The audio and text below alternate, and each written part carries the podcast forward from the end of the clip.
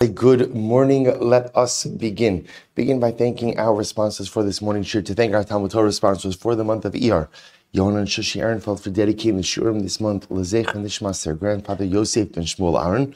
Benjamin and Elise Wall of Netanya Eretz Yisrael in honor and loving memory of their friend and mentor Moshe Chaim ben Tzvi Hirsch Zichron Livracha and their Daf Yomi sponsor for today, Mrs. Tina Kaplan, in commemoration of the eyesight of Dr. Ellis Levi Eliyahu ben Rebbe Ephraim Halevi Zichron Livracha. We hope that in the merit of our Talmud Torah, all of the neshamas will have an aliyah and the families a nechama. And I will say with that, let us begin. So we are picking up in Meretz Hashem. So today's daf is Bav 66, and we are picking up, concluding the sugya of Pirya Varivya on Samechei Amid Beis 65b, and we are picking up two, four, well, two, four, six, eight, ten, twelve lines up from the bottom. My Haviyalo.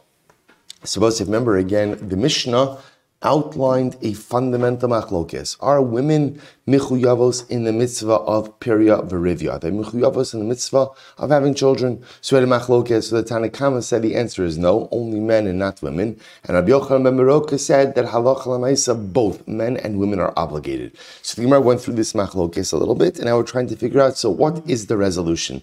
So it's a very interesting Gemara. Tashma, Am Rabbi Acha bar Chanina, Am Rabbi Avo, Am Rabbi, Am Rabbi Asi, Uvda Hava Kamed Rabbi Yochanan Biknishta de Kesari. So there was an episode, there was an episode that occurred in the shul in Kesari. Va'amar Yotzi V'yitin Ksuva. So now here's what happened over here. If you look at Rashi, Rashi says Uvdahava v'hitav asa legarsha v'fishalo hayu la banim. So the case in question over is as follows. Here was a situation: a woman came to Beis Din and she essentially was suing for divorce. She was, you know, when I use the word suing, I'm using it loosely. She was suing for divorce. Words, she came to Din and she said, I want a divorce and I want my ksuva. Why do I want a divorce? Because we haven't had children. So she's suing for divorce and the payment of her ksuba because she did not have children. Shabbos says, so the Gemara says, now one second. Now I will say now halacha lemaisa, halacha lemaisa, if she's not obligated in a period of arivia, and there's no compelling reason for the divorce, then why would she be entitled to a ksuva? The fact that she could sue for divorce and ask for her ksuva because they didn't have children would seem to indicate what? That women are obligated in the mitzvah of period of Arivia as well. To which the Gemara says, maybe not, maybe not. Dilma beba machmas taina. Maybe we're talking about a situation ultimately of a woman who is suing for divorce and she's coming with a good reason. In other words, she's saying, Yes, I want to get divorced because we haven't had children. And even though I may not be technically obligated in the mitzvah of Periya Varivya, I'm going to tell you a reason why I need to have children. For example, There was a woman who came before Rabbi Ami. Amrale, she said to him, I've been in a marriage for 10 years and there are no children, and therefore I'd like a divorce. Havli ksuva, and I want my husband to pay out the ksuva. Amar la zil lo mif lo mifkedes. So he said to her, Rabbi Ami said to her, "Sorry, you don't have a claim. You're not obligated in the mitzvah. You can't sue for divorce based on the fact that there are no children. You don't have a mitzvah of period Amrale, she said to him, Masibu dula, maitahavi alach, maitahavi alach. The, so the Gemara said, So she said to him, she said to him, what's going to happen to me in my old age? In other words, what she counterclaims is, you might be right. Maybe I don't have the technical obligation of perivarivia, of procreation. But Lamaisa, I need children. Why do I need children? Who's going to take care of me in my old age? Who's going to take care of him? Uh, so what she's claiming over here is right now this marriage is not setting me up to be cared for and taken care of in my old age. As such, I have a right to sue for divorce and ultimately get my ksuba. So the Gemara says, "My He says, so Amar, when Rabbi Ami heard this, he said, Kiha vadai kafina. You know what? In a situation like this, we would absolutely obligate the husband to divorce his wife and give her her ksuba. Shabbos say, what do you see from here? What you see from here is that halacha lamaisa. See, we assumed like this. in, in our mind, here was the math. Right? There's a machlokes. Are women obligated in perivarivia or not? If they are, if they are, then the same way that a man could go would be obligated to divorce his wife after 10 years of no children and pay her her ksuva, right, and get remarried, a woman could do the same thing. In other words, we'll say, and but let, let me tell you how this could come up. Let's say you have a situation where, let's say it's a it's a second marriage for the man, first marriage for the woman. He has kids, so ten years later, ten years later, ultimately there are no children. If she's obligated in perivarivia, she could then, I'm using the word sue, but you understand I'm using it like I'm using it loosely. She could sue for divorce, get her ksuba, say, listen, I have a mitzvah, we're not fulfilling it over here. Pay me my ksuba and let me go ahead and get divorced. And, and again, uh, conversely, if she's not obligated in the mitzvah perivarivia, she couldn't sue for a divorce based on the fact that there are no children. The Gemara says, well, maybe no, maybe there's another, maybe there's another column over here. The other column is, even if a woman is not obligated to have children, she quote unquote needs children. Why needs children? So in this case, where the taina is, who's going to take care of me in my old age? In other words, that children represent a certain level of what we'll call an insurance policy for the children, for, for the parent. So that could be a reason, even if she's not obligated, that would be a taina that would allow for her to sue for a divorce. The Gemara tells another story. There was another woman who came before Rav Nachman. Amarla, and it was with the same thing. Ten years of no children, she wants to sue for a divorce. Amarla, so Rav Nachman says to her, Lo mifkarit, you're not obligated in the mitzvah. So because you're not obligated in a mitzvah, therefore halacha lemaisa, halacha lemaisa, there's no need for you to go ahead and sue for divorce. And if you want to sue for divorce, who says you're going to be entitled to ksuba? Amrali, she said to him, Lo bayahach isisa chutra liyada umar lekvura. So this is interesting. So she, she responds back, does this woman not need a staff for her hand and a shovel for her burial? It's the same yisod. Who's going to take care of me in my old age? Who's going to take care of me in my old age? That, that's, that's the essence. We'll say, quite, first of all, it just happens to be a fascinating, a fascinating idea over here about how mothers and fathers sometimes have different conceptions of the roles their children play. When fathers look at their children, fathers often see children as a vehicle to fulfill unfulfilled dreams right? I had things I wanted to accomplish in life.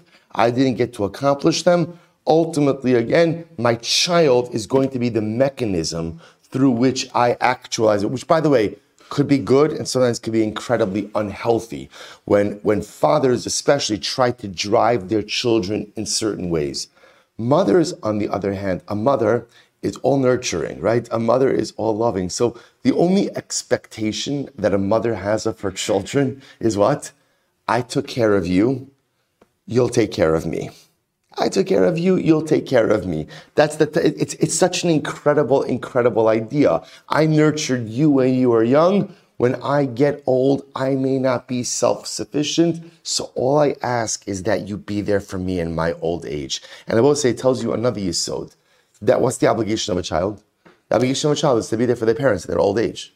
Right? That, that, that, that, that's the other yisod. You know, there's so much discussed in the poskim. There are some times when children can't care for parents or children can't give their parents the level of care the parents require. In that case, there's certainly a mitzvah to outsource the care of the parents. But you see that the primary obligation to literally, again, be the walking staff for the mother, to be the support for the father, ultimately is the schus of the child. So it's, it's a fascinating Gemara because it teaches you, number one, kind of how parents view their children and ultimately teaches us that the most awesome responsibility that a child has towards his or her parents in old age is to be that staff, is to be that staff, to be that staff for walk, that walking staff, that support staff. Incredible. So the Gemara goes weiter. The Gemara says, Amar kihav vadai kaifina. So Rav Nachman said, interestingly enough, you know what?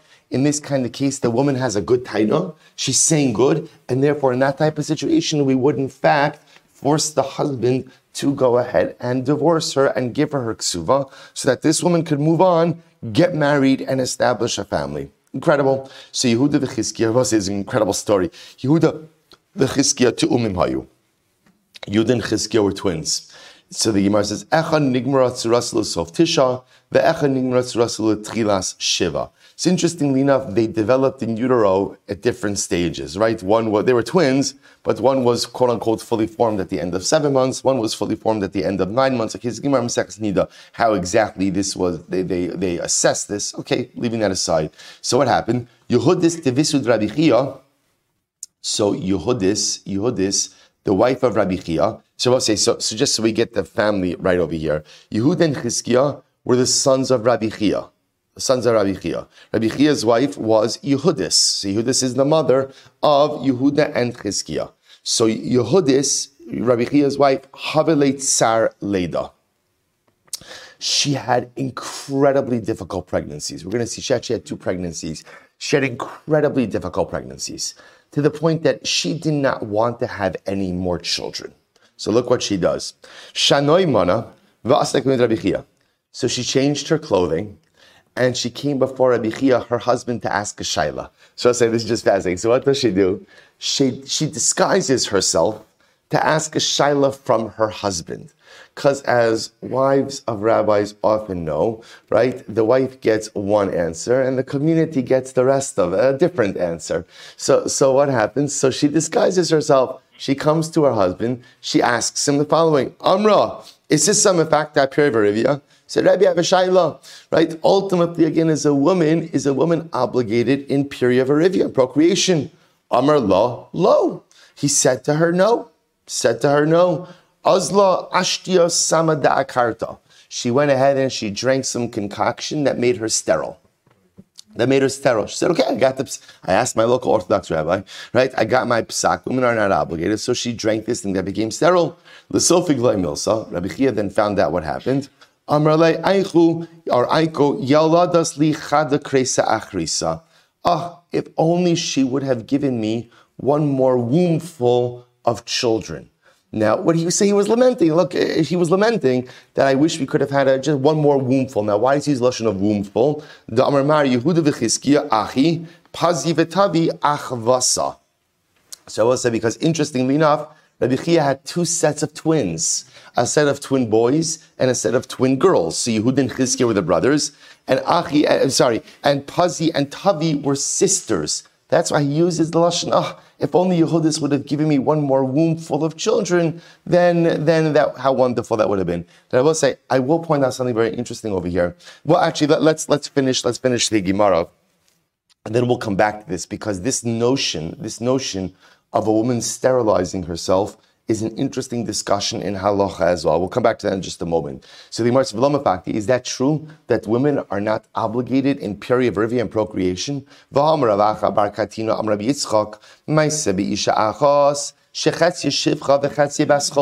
There was once a story, there was once an episode of a woman who was half slave, half free. So we know, how do you have this case? How do you have this case? Excellent. Shutfim, two Jewish partners who own an Eved Kinani jointly, who jointly own an Eved Kinani. Ruvain emancipates his part. Shimon doesn't emancipate his part. So you have someone who is half free, half slave. The problem, of course, with such a person is that halacha lemaisa, well, is that halacha lemaisa, they cannot marry. They cannot marry. So the Gemara says, "V'kafa es rabba va'asa bas They force. So in this case, the Beis forced Shimon the remaining partner who still owned a part in the Evet to emancipate his chelek. Shabbos said the Gemara assumes why did Din force Shimon to emancipate his chelek? Look at Rashi. Vasa. So we assume the reason they forced Shimon to emancipate his part was so that the maidservant should be able to marry. Why should she be able to marry? Because of perivarivia, alma mefakta you see from here that halacha lamaisa, a woman is obligated in peri of arivia. To which the Gemara says, no, that was for a different case. The Gemara says, Rav Nachman Bar Yitzchak minag hefker naguba. It was different there. It was different because she was acting in an immoral way, or people were acting immorally with her. Because she was still partly living in the slave world, therefore halacha lamaisa, there was immoral stuff going on. In order to allow her to leave a life of immorality, they forced the remaining master to go ahead and emancipate her. So I will say, bottom line, halacha we paskin, a woman is not obligated in A woman is not obligated in perivarivia. Only a man has obligation of procreation. A woman does not. A woman does not. Now, both say the Gemara threw in here what we call sirus isha about what. So, if a woman is not obligated in going ahead and perivarivia, is she permitted to to sterilize herself? So, both say that's a whole other discussion. Sirus Isha, a woman sterilizing herself, is still a halachic problem. So this comes up all the time. Woman wants to have tubal ligation. Or again, in times of the Gemara, they used to have this drink that would just sterilize. So Sirus, sterilization, is a different halachic issue that is independent of one's obligation for perivarivia. A woman is not permitted to sterilize yourself. Obviously, if there are health-related issues or things like that, those are, that's different. But so we don't group the two together. So even though we paskin that a woman is not obligated ultimately in perivarivia and procreation, halacha the prohibition of sirus, of sterilization, would still apply to her. Hadran Alach, haba'a yivim trabosai, mazel tov. New sugya, really incredible, incredible sugya. Here we go. Amar the Kohen Gadol, Grusha v'chalutza the Kohen Hedyot. So we'll say here's the case. You have an Amana who's married to a Kohen Gadol. Grusha v'chalutza who are married to a Kohen Hedyot. So obviously, I will say illegal marriages, right? Illegal marriages. Cohen is not permitted to go ahead and marry these women. That I will say, the Mishnah's focus over here is going to be something very interesting and very specific. So I will say, listen to this. The question, and it's interesting that there's a Mishnah devoted to this, but the, the Mishnah's question is as follows. A Kohen, right? A Kohen eats Truma. Not only that, family members of a Kohen eat Truma. Not only that, people owned by a Kohen also eat Truma. So in this case, we're dealing with a fascinating situation. A Kohen engages in an illegal marriage. Now remember again about Sevi Paskin, Kiddushin Tovsin Bechave Lavin which means that halacha lemaisa, halacha lemaisa. So even if you engage in an illegal marriage, as long as it's only punishable by a lav, the marriage works. Asr, but it works. What we're going to speak about in this Mishnah is, let's say the woman comes in with slaves, with servants. What's their allowance in terms of truma? So there's an illegal marriage, an illegal marriage, but uh, that that tech, not that technically that works. In other words, that works is that it's it's a it's it's a legally binding marriage do the slaves have the ability to go ahead and eat truma? Now, I'll say one more piece. The other piece is that in a marriage, there are two types of property that a woman brings into a marriage, what we call nichse malug, nichse tzon barzel. Nichse malug, nichse malug is like the classic property, which means she brings it in, it's hers, it's hers. Husband has usage rights for the duration of the marriage upon the event of death or divorce, that property goes back to the woman. Now, whether there was a depreciation, appreciation, it doesn't matter. Whatever is left at the end of the marriage is what she gets back. For argument's sake, if there's nothing left, however that happens, she gets nothing back. So she retains title the entire time he gets usage. Nichseit son barzel, literally again like iron sheep. It's called iron because you'll see why in just a moment. Nichseit son barzel is like this. Woman, woman brings into the marriage. Value of that property is assessed. Husband guarantees the value of that property upon death or dissolution of the marriage. So if that property appreciates, the husband gets that gain. Property depreciates, husband swallows the loss. But he has locked in the value of the property. Again, he, so she retains title, so to speak. He retains, he gets usage, but Lamaisa Nichseitzon Barzel, he's guaranteed value. He's guaranteed the value. So here we go. Samar the Kohen Gadol, Grusha v'chotz Kohen Hedyot, Hechnisa lo avdei malog, if she brought in avdei malog, right, nichse malog, which I will say. So once again, those are slaves that she's going to retain title to. He is going to get usage of them over the course of the marriage, or avdei son barzel, or for that matter, against slaves, where he has guaranteed the value and also has usage. Avdei malug lo yochelu b'truma. So avdei malug can't eat truma. Avdei tzon barzel yochelu. Avdei barzel are allowed to eat. Now, we'll say we're going to see. I'm going to tell you this outside. I'm going to see in Rashi. The fundamental distinction is avdei malug are considered to be whose property? The woman's. The woman's. Now, because the woman is in an illegal marriage with a Kohen, therefore, again, her servants don't get to eat. Avdei tzon barzel, interestingly enough, in halacha, are viewed as whose property? The husband's. Now, the reason for that is since he guaranteed the value, essentially they become like his. Even though, again, I want to be clear, title never leaves the woman. But because he guarantees value, they really become his. And therefore, interestingly enough, they're considered to be like his avadim. Therefore, they could eat truma. Incredible. So the Gemara says, Ve'eluhein avde malog. We'll say, what's an example of avde malog? Imesu, for example, let's say the servants die. Mesula, she swallows the loss. Vimosiru, and if they appreciate, hosirala, she gets the appreciation. Afa pishu chai hari elu lo. Even though Rabbi say who's obligated to feed the slaves, right? Who's obligated to sustain them? The husband. The husband. Nevertheless, because ultimately, again, complete and full title resides with her, and loss or profit from the slaves resides with her. Therefore, they're hers. Because they're hers, she's in a legal marriage. And because just like she can't eat truma, her slaves can't eat truma. Conversely, ve'elohein avdei son barzel. What are avdei son barzel? Imesu mesulo. Remember again, avdei son barzel, husband guarantees the value. If they die, who swallows the loss? He does. Right? Vimosira hosirlo. And if they appreciate, he gets the he gets the appreciation. Therefore, holavu son hari elu shalo. Rabbi say, here's what it comes down to. Because he has the achrayas, because he has the complete responsibility for their value, therefore they are considered to be his. Because they're considered to be his, we look at them almost independently of the illegal marriage, and therefore halacha lamaisa hare elu yochlu b'truma they are permitted to go ahead and eat truma. Rabbi say, let's take a quick look at Rashi. Tap Rashi in the Mishnah very quickly. Masha isha here. Just want to, I want to show it to you inside. Masha isha machneses labayla v'shamalo lekablam alav ba'achrayis ksuva.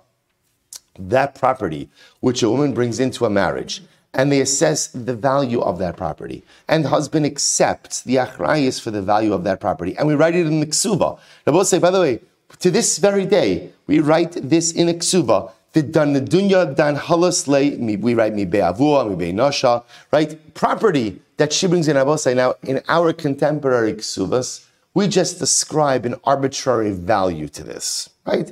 But in the times of the Gemara, times of the Mishnah, they would write the dan dan halasle mi be'avua. The property that she's bringing in from her father's home, and it's worth 3,000 zuz, and we put that value in the ksuva, and the husband guarantees the value of that property. That's called nichseitzon barzel. For mosif kinegdan. And sometimes the husband will also add on a corresponding part, the kosef sacha, called kibel alav ploni kach v'kach b'ksuvasa, korin tzon barzel. Both say that's called tzon barzel. Nichseit tzon barzel. Iron sheep of property. She brings it in, we evaluate it, lock in the value, husband guarantees the value. Property goes up, property goes down, doesn't make a difference. Husband is locked into that value. The Mishnah views that almost as if it's the husband's property because he's taking complete, complete achrayas.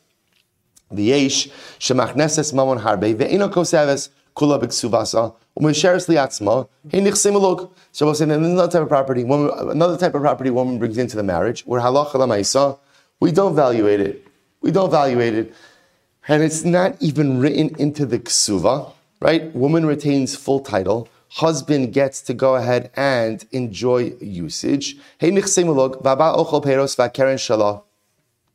Right? Ultimately, again, the Baal, the husband, enjoys usage, and the principle is hers. V'mesu, mesula, if they die, it's her loss. Impaksu, paksula, lashon, so good. So both I said that that's our introduction, ultimately, again, to Tzon Barzel, and Nichse, Nichse Tzon Barzel, Nichse Malog. Incredible. Also, let's go back to the Mishnah.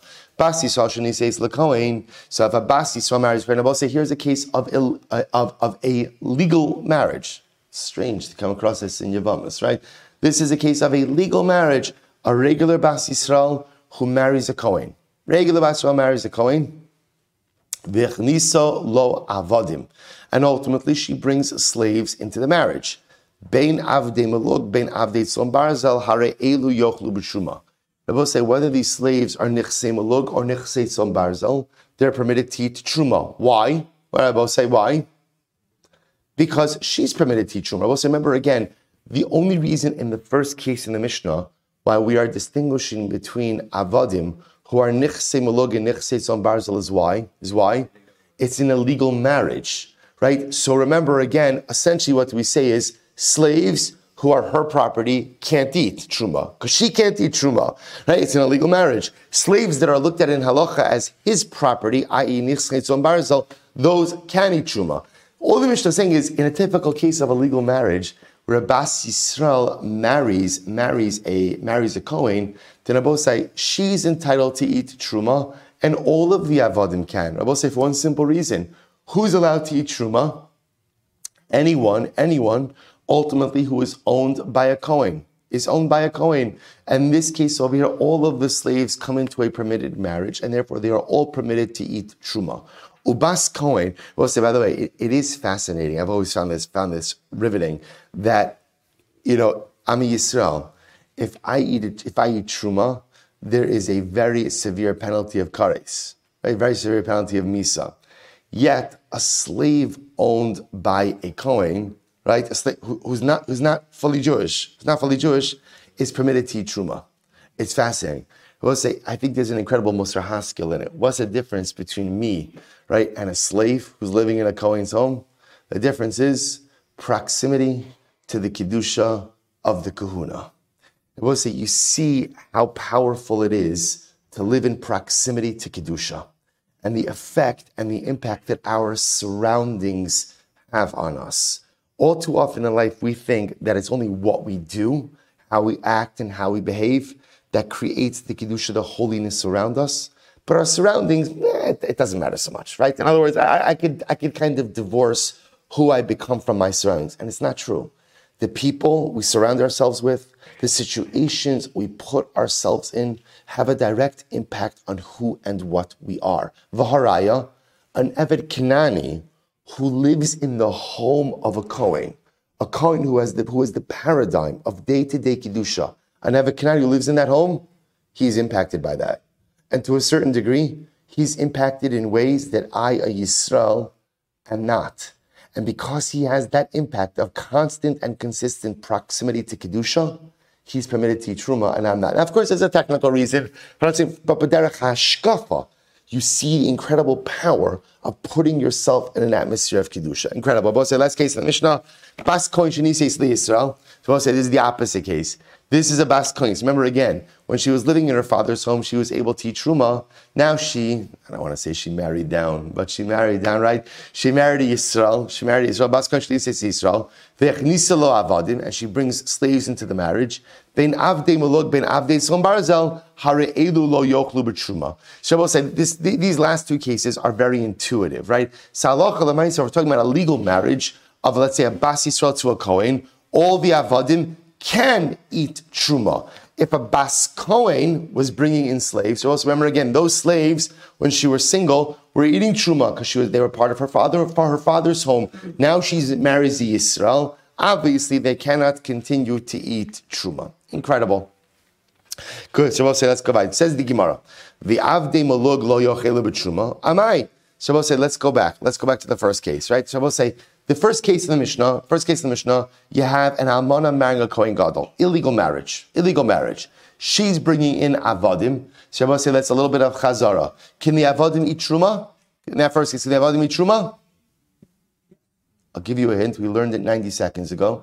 Right? So we'll say, the answer is it depends. It depends on what type of avodim. Right? Remember again, nichse melug cannot eat truma. Why? Because remember again, from the Mishnah's perspective, they're considered to be whose property? Hers. Right? And because she's engaged in an illegal marriage, therefore they can't eat. Nichse av avdeitzon barzel can eat truma because they are considered to be his property. So says the Gemara, I don't understand. Why can't Avde Malug eat truma? We'll say in the case of an Almana, bringing in Avde Malug into the marriage of the Kohen Gadol, even the Avde Malug should be permitted. Why? Listen to this. Lehave kikinyano shekana kinyan. We'll say, listen to this. They should be like the case of an acquisition which acquired an acquisition. Right? Literally, someone who was acquired by the Kohen who acquired someone in return. And that this sign, you'll say, here we go. Minayin lekohen shenase isha v'kana avadim sheyochlu b'truma. We'll say, how do I know about a case of a kohen who went ahead and married a woman, right? And she acquired avadim, that those avadim are permitted to eat truma. Shlemar, v'kohen ki yikne nefesh kinyan kaspo hu yochal bo. Because about say the pasuk says, if a kohen will acquire someone, right? Kinyan kaspo, kinyan through kasef, acquiring someone, Rabbi say, monetarily, ultimately again allows them to eat truma. How do I know that if the woman went ahead and acquired avadim, or avadav shekanu avadim? What's the interesting case? You have some entrepreneurial uh, avadim kinanim who themselves purchase avadim, who themselves purchase avadim, right? How do you know that even slaves purchased by slaves? Suppose say I have avadim kinanim, I have avadim kinanim purchase, whatever the mechanism for doing that is. How do I know that ultimately, again, those slaves purchased by my slaves also have the ability to teach Truma. Shenemar, the Kohen, yikne nefesh kinyan kasbo yochabo, kinyano shekana kinyan ochal. Ultimately, again, even someone I own who acquires someone else is also permitted to eat Truma. So we'll say, it creates the following picture, which is someone who is related to a Kohen, obviously can eat Truma. Someone who is acquired by a Kohen, which will say, by the way, includes wife why does it include wife? Because halacha lamaisa, a wife is also acquired during kiddushin. So a wife is permitted. My eved is permitted to truma because my eved ultimately again is halacha lamaisa kinyan kaspo, right? Kinyan kaspo. And not only that, but even if my eved acquires someone, that person who my eved acquires is also permitted to truma. So I say, if that's the case, what, what, what picture does that paint? What picture does that paint? That anyone who is financially linked to the Kohen at the end of the day is permitted to Truma. Both say, is there financial linkage between the Kohen and the Avde Malug that his wife brings into the marriage? Absolutely. Why? Because the Kohen has complete usage. Does that not check the box of kinyan kaspo?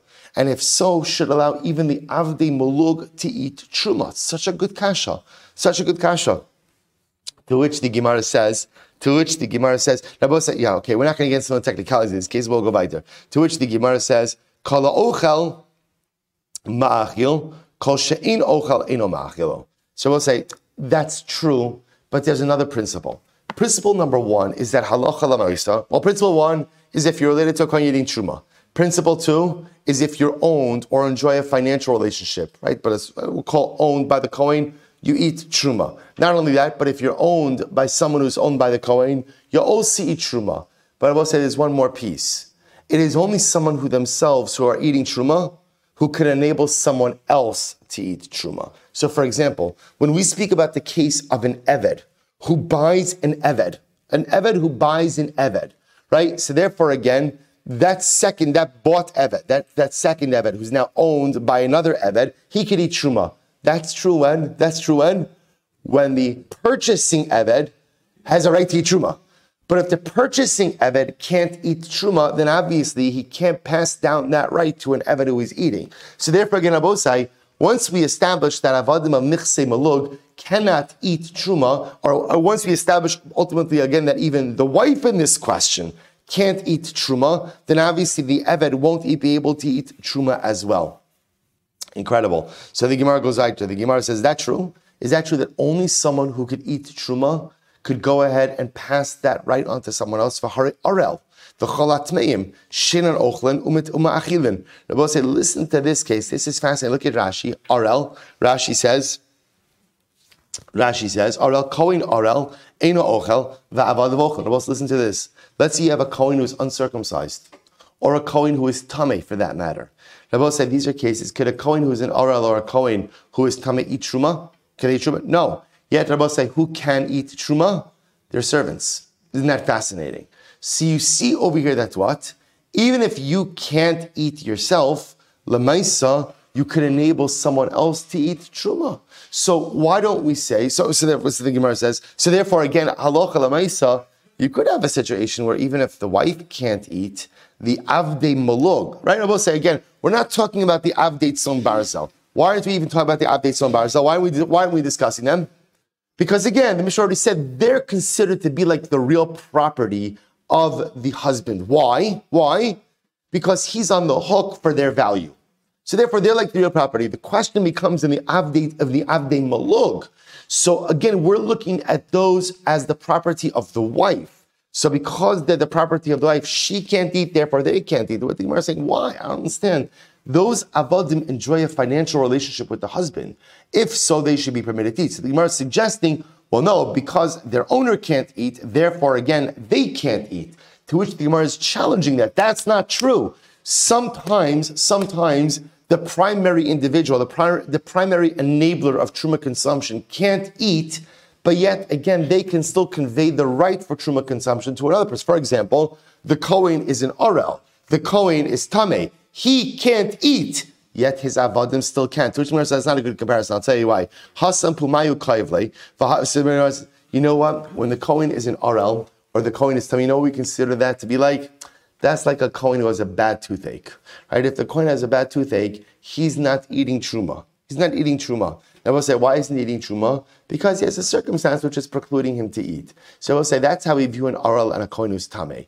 They technically speaking have an entitlement. There is an impediment to their consumption.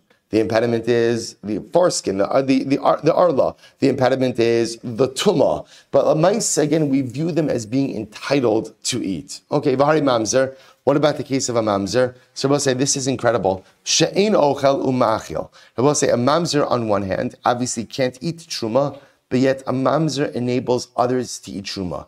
We'll say now how does a mamzer enable others? This is a pretty wild case. Look at Rashi, Vari mamzer, right across. Right across, to which the Gemara says, Basi Shani look, listen to the case.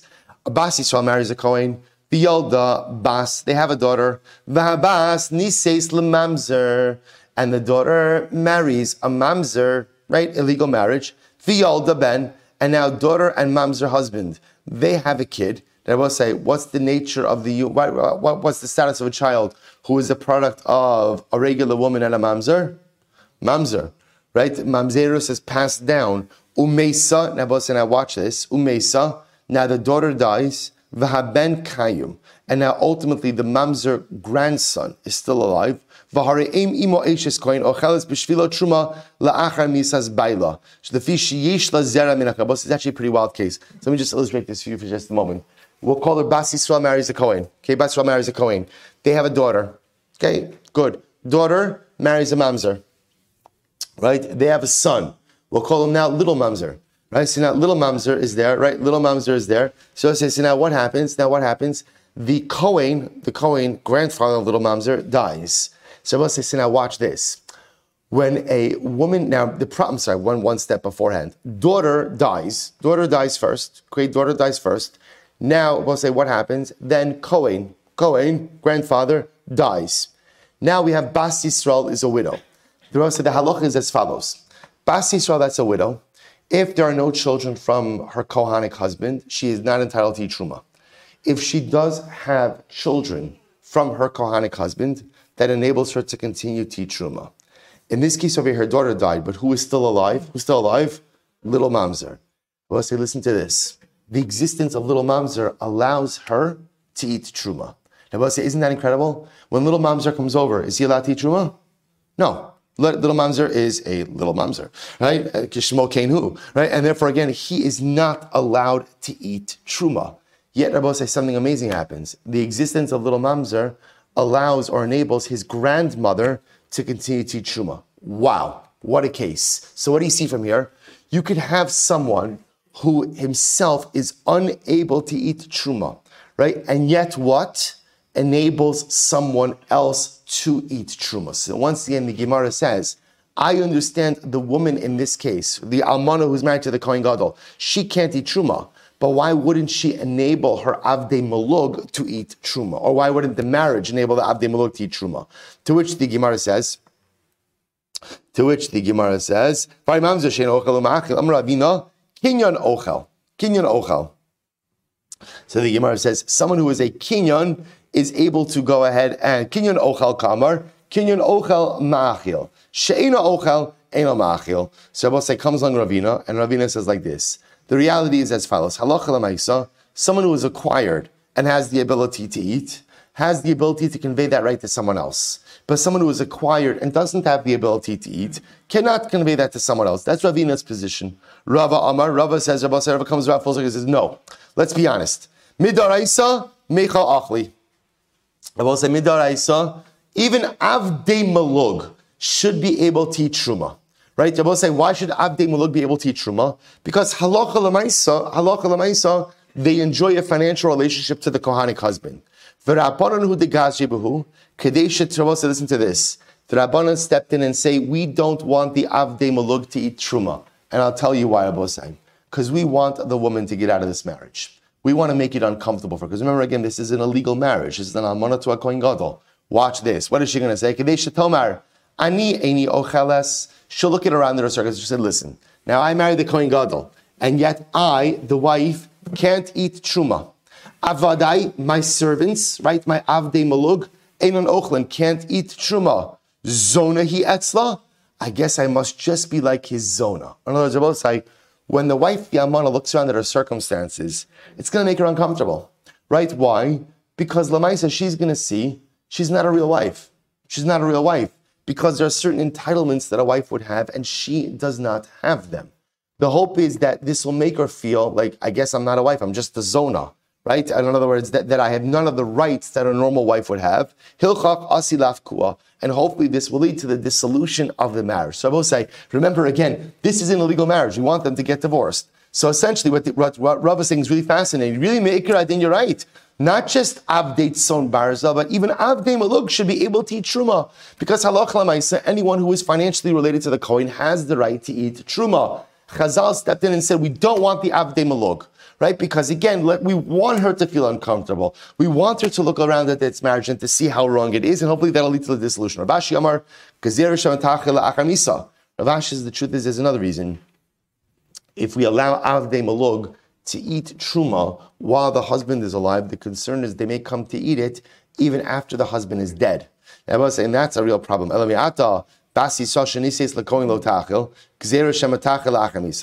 we'll say, why are we worried about that in a general case? of a Bas Yisrael who marries a Kohen, we should say that even her Avdei Malug shouldn't be able to eat Truma out of the concern that when the husband dies, they're going to continue to eat Truma, to which the Gemara says, Amar you're right.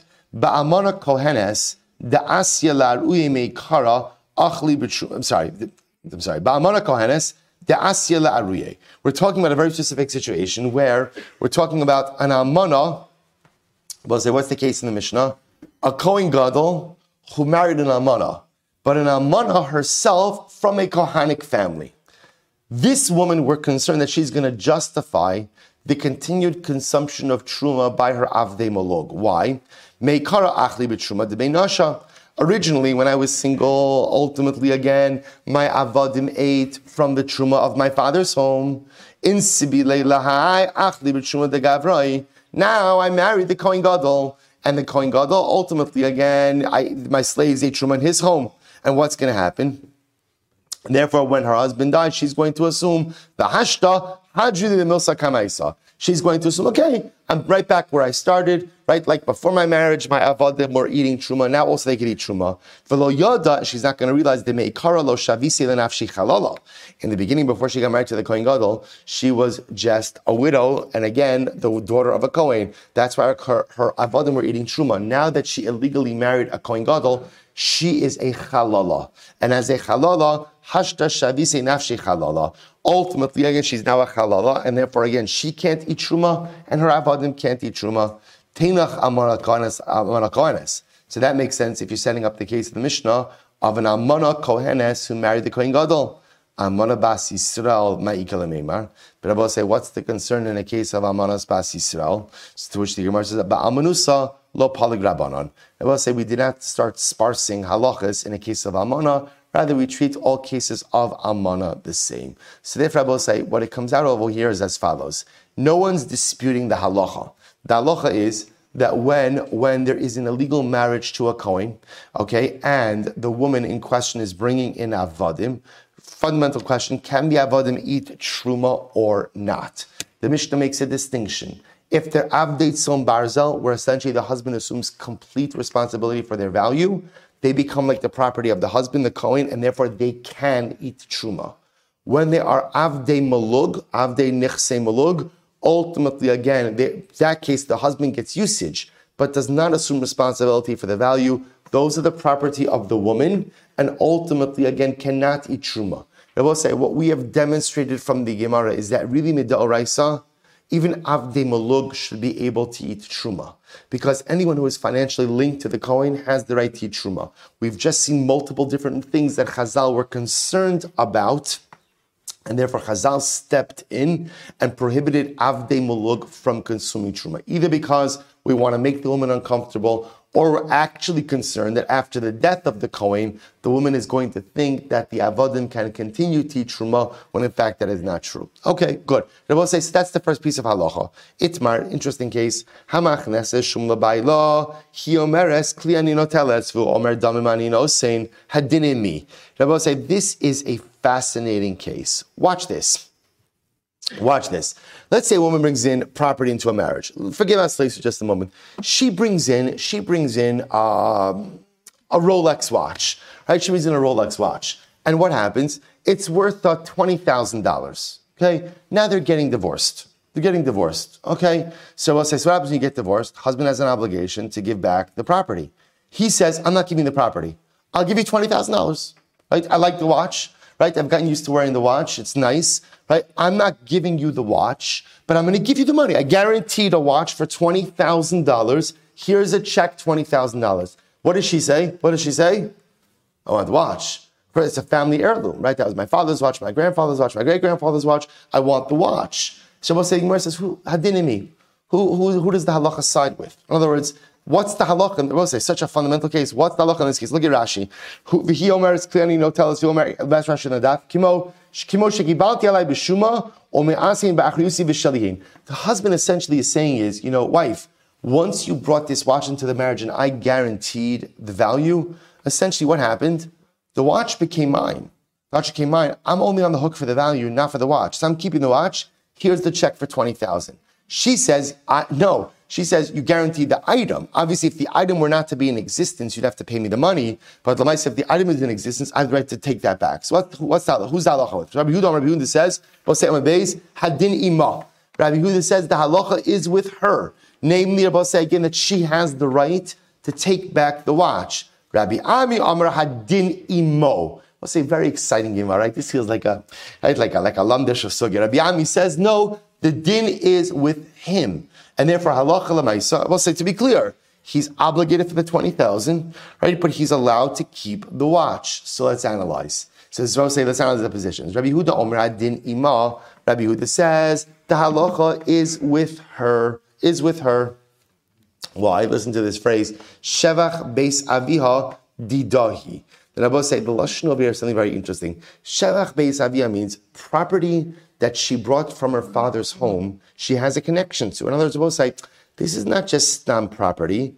This is, it could be dowry, it could be other things. The point over here is there's a familial connection she has to this property. So it's understood that, of course, if this property is still in existence at the time of the dissolution of the marriage, that property is hers. Shavach Beis Aviyadida, which literally means the property of her father's home. She has a connection to Rabbi Ami Amar Hadinimo. Rabbi Ami says, no, the din is with him. Kevin Damar Im Mesu Mesulo Vimosiro Husirulo Hoil V'chai Bachar Yusin Yochelu. Rabbi Ami says something amazing. Who has complete, total, and absolute responsibility for this property when she brings it into the marriage? Who who has it? He does. So if it appreciates, the appreciation is his. If it depreciates, the depreciation is say, If somebody steals the Rolex, what's the halacha? Who's on the hook? Who's on the hook? He is. Rabbi Ami sees this type of absolute achrayis responsibility essentially as what? Ownership. Such a fascinating yisod. Absolute responsibility means ownership. Means ownership. Says the Gemara well says, this is machlokis. What a great machlokis. What a great machlokis. Amar Rav Safra, Mikatani vehein shalof. Rav Safra says, first of all, Rabbi Ami, calm down. Right? You're, you're looking as, you're looking at achrayis as ownership. You're looking at achrayis as ownership. Rabbi say, does the Gemara say that when he takes achrayis, the item belongs to him? It doesn't say that, right? It never says vehein shalo. I'm sorry, mikatani vehein shalo hol v'chai ba'achriyusan. I'm sorry, vehein shalo. Does it say that there is hol v'chai ba'achriyusan katani? The olam lav dideinidhu. So we'll say essentially, Rav Safras pushing back Rabbi Ami. Rabbi Ami, that's that's a big jump. That's a big jump. All the Gemara tells us is that when a woman brings in nichseit son barzel, the husband assumes complete responsibility for that item. But complete responsibility does not translate into ownership. That's a jump. That's a jump. Complete responsibility means just that. You're completely responsible for the item. But in no way does that convey to you ownership. So I'll say, is that true that in any situation, ultimately, and I will say now, just to be clear, just to be clear, we're jumping back for just a moment. So we're stopping here. here here's a machlokes, right? So machlokes is nichseit son barzel. Woman brings into the marriage the Rolex, right? Nichseit son barzel means it's written in the ksuva. I'm bringing a Rolex into the marriage that's worth twenty thousand dollars. Husband agrees to take full responsibility for the value. Now they're getting divorced. She wants the watch. He says, no, here's $20,000. So who does the halacha follow? So again, you have Rabbi Huda saying hers, Shevach Beis Ima. Rabbi Ami saying no complete, since he took complete achrayis, complete achrayis is tantamount to ownership. Shabbos say, so now let's take a step back for just a moment. Now the Gemara is saying, oh, okay, so now I get it. When the woman brought in Avdate Son Barzel, right, servants, Son Barzel servants, they were allowed to eat Truma. Why? Now we understand because since the husband has complete achrayis, therefore what? Therefore what? It's as if he owns them, right? And therefore halacha lamaisa they eat truma. To which the Gemara is that true? So any situation where where, where a Kohen has achrayis, right? They eat they eat truma. Now we learn. Here we go. Yisrael shasachar para Kohen. Listen to this case. A Yisrael rents a cow from a Kohen. Truma. Rabbi say, listen to this. Can Yisrael feed the cow of a Kohen truma? Now remember, normally the animals of a Kohen are permitted to eat truma. So I'm Yisrael. I rented a cow from a Kohen. I want to feed. This is great. This is great. I'll just feed him truma, right? Instead of giving away my truma to a Kohen, I'm just going to use my truma to go ahead and feed this animal. Is that permitted? To which the Gemara says, yes. Yes. Why? I will say why. Because Lamaisa, even though Ami Yisrael renting the animal, who does the animal belong to? the Kohen. It's a Kohanic animal. Therefore, eat Truma. Kohen Shesach Parami Yisrael. But Abba say, Allah Lamaisa, a Kohen who rented apart from Yisrael, Afa Pishem Izono Seha even though the Kohen has the obligation to go and feed the animal, Lo Yachilena Karshine Truma. You can't go ahead and feed it Truma. You can't feed it Truma. The Rabbi said, now this is very interesting. Why? Even though in this case the Kohen does have responsibility for the animal, yet what? he's not allowed to go ahead and feed it truma. To say, so what do you see from here? You see from here that even when you have responsibility over things, that doesn't automatically entitle you to truma. If that's the case, that even though the Kohen has the responsibility for the nichseit son barzel, for the abdate son barzel, why does that enable them to eat truma? To which the Gemara says, well, one second. When you borrow something from someone, tizbara, nihinami demechai begneva va'aveda, ba'onsel, the kakasha or benifchas dameh mi mechayiv. So we'll say one second, one second. When you borrow something from someone, Rabbi say, or I should say, it's not when you borrow. This is not a case of borrowing. This is a case of schirus, of renting. When you're a renter, does a renter have complete responsibility over something? And the answer is no, right? A renter has responsibility, for example, theft or loss. But let's say again, a lightning bolt came out and struck the cow dead, right? Is the renter chayiv for that? And the answer is no, that's called an ones, an extenuating circumstance. So perhaps the only time we say that, some, that, that the coin enables the eveti truma is when there's complete responsibility. This is not a good comparison. Halo damya, our mission is only comparable to the Seifa. What's the Seifa? Here we go. Yisrael she sham paramikoin. We'll say here's the case. The Yisrael went ahead and rented rented a cow from a Kohen, but the nature of the rental was that they assessed the value of the cow, and the Yisrael guaranteed the value. So for some reason there's some diminution in the value of the cow, I agree to make you whole. So what's the halacha? Lo yachilena karshine truma. In that case, the Yisrael can't feed the Kohanic animal truma, because now the animal almost kivyachal becomes the property of the Yisrael. Aval Kohen Shesham Parami Yisrael Yochileno Kashini Truma. But ultimately, again, if a Kohen goes ahead and rents a cow from Yisrael and guarantees the value, halacha lemaisi can feed it truma. Yosef, so we'll say that's a more comparable case. Yosef Rabbi Rav, Rav Yosef, Beshili Pirkei Rav Nachman. So Rabbi and Rav Yosef were sitting together at the end of the Shir Rav Nachman. The Yosef and they came along and they said, Tanya Kavasi Rabbi Yehuda, Tanya Kavase Rabbi Ami. There's a Braisa that supports both of these opinions, the opinion of Rabbi Yehuda and the opinion of Rabbi Ami. say we'll stop over here for today. We'll pick up a Meretz Hashem with these Bryces tomorrow, and say we'll get to the resolution of the sugya. Really fascinating sugya. Meretz Hashem resolution tomorrow. Shkoyach.